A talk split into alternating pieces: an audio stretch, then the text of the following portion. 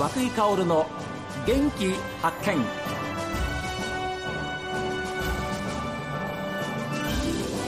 おはようございます。和久井薫です。和久井薫の元気発見。一日の始まりは私が発見した北海道の元気な人と出会っていただきます。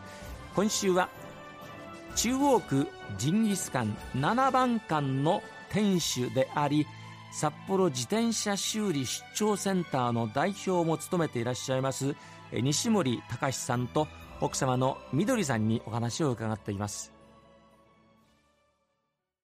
お客さんに喜んでもらうためには自分たち相当犠牲もある、あったわけでしょ？やるからには徹底してやらなきゃ気が済まないしで私もこう見てあんまり健康じゃないんですよ。であのー、だからあんまり無理はできない体なんですけど、えええ、今毎日無理してますすいません。インパクトある。お話です。でも、うん、いろんな今いいお客様にいっぱい出会えてで特に若いお客様がね、はあ、来てくださるんですよ。あいいですね。でこういう2人のキャラですから、えー、お客さんも楽しんでってくれて、はい、実家に帰ってきたみたいだって言われるんですよ。あ一番いいですね。でも美味しくて行こうってことになってるわけでしょ、う。ん、でもなぜか来てくれるんですね。あいいないいお客さんをね掴みましたね。うん、そうですね。うん、そうか。しかもまあ自分で決めちゃったわけですから。そうですね。ね。すいません。後には絶対引き下がらない性格の旦那さんでしょ？う、ん、そうです。もう頑固です。でもそれがやっぱり今思えば良かったんでしょう、ただ大変さはあります。私一人でやってるんです今夏場。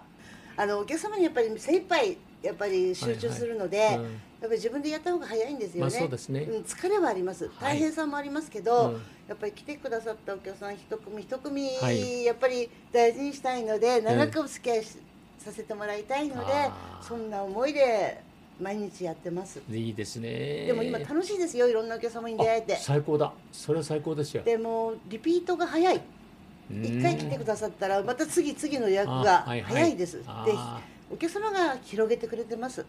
お店としてはそれが一番ですよね。最高ですね。最高ですよね。人が人を呼ぶってね、横のつながりもあるし。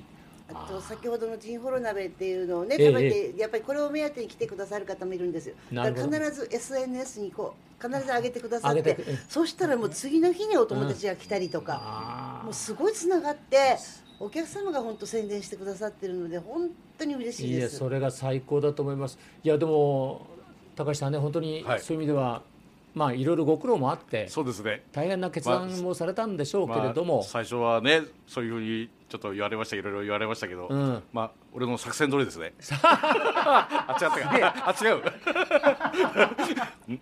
いや作戦通りだけど、はい、その上を言ってるの奥様ですよ。そうですね。そうですね。奥様のその内助の功がねやっぱり伝わってきます。そうですね。さんの言う通りです。そです。はい。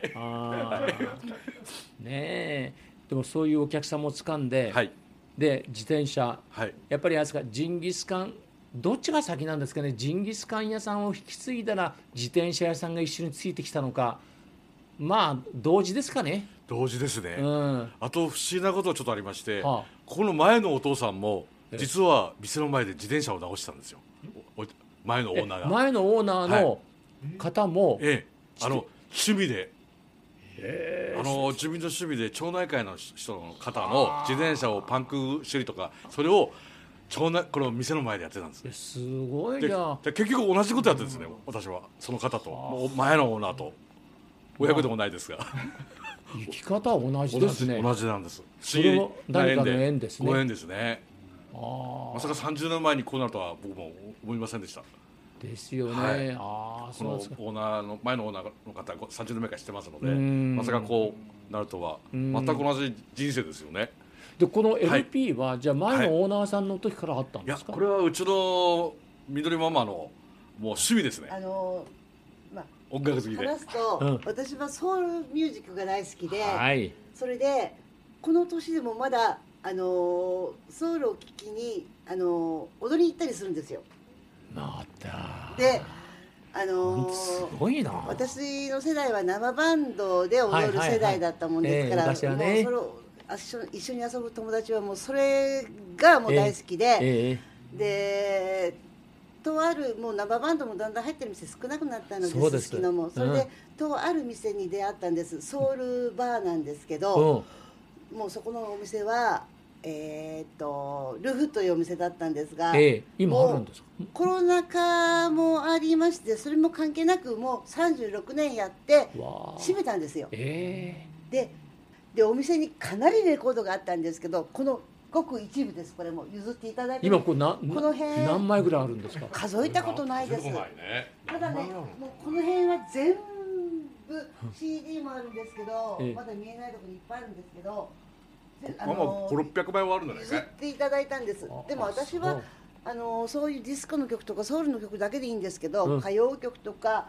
あとはロックとかあと日本のアリスだとか矢沢永吉とかいろんなものもいっぱい譲っていただいてあのターンテーブルもそうなんです。いやだからあの昔風のターンテーブルだし、うん、LP があってねそのドーナツ版もあってねシングルレコードもあっていやいやいや演歌もあるんですか？あります。あそうですか。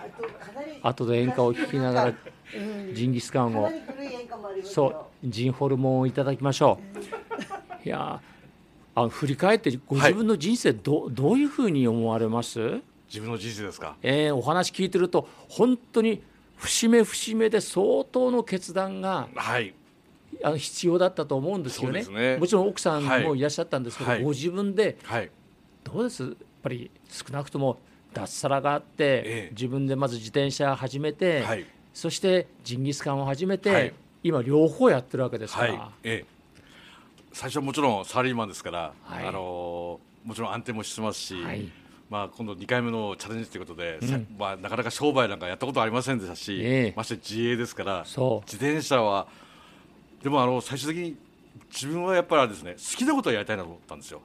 脱サラの時に、はい、で自分の好きなことは何かなとあ僕は自転車が好きだったと。あの、はい、あのロードバイクとかあの子供から好きだったんですよね、自転車の、えー、サイクリしてみたり友達と遠出してみたり一日いっぱい学校終わってからその8日まで自転車で走ったりそういう田舎で田舎の出身なもんですから。僕は網走なんですよ出身は。あそうですそうなんです。で当時ははい。どの辺まで行くんですか、自転車網走ですからね。ご原生花園行ってシャリまで行ったりとか、えー、北見まで行ったりあと網走からは車で行く範囲ですよ、はい、そうですね。はい。行ってました。あとところって今カーリングの有名なところ町も行きましたし、はい、もうよく自転車で走ってました。本当に好きだったんですね、えー、自転車が、はい、で直すのも好きだったもんですから。それはやっぱり、そこは強いね。そうですね。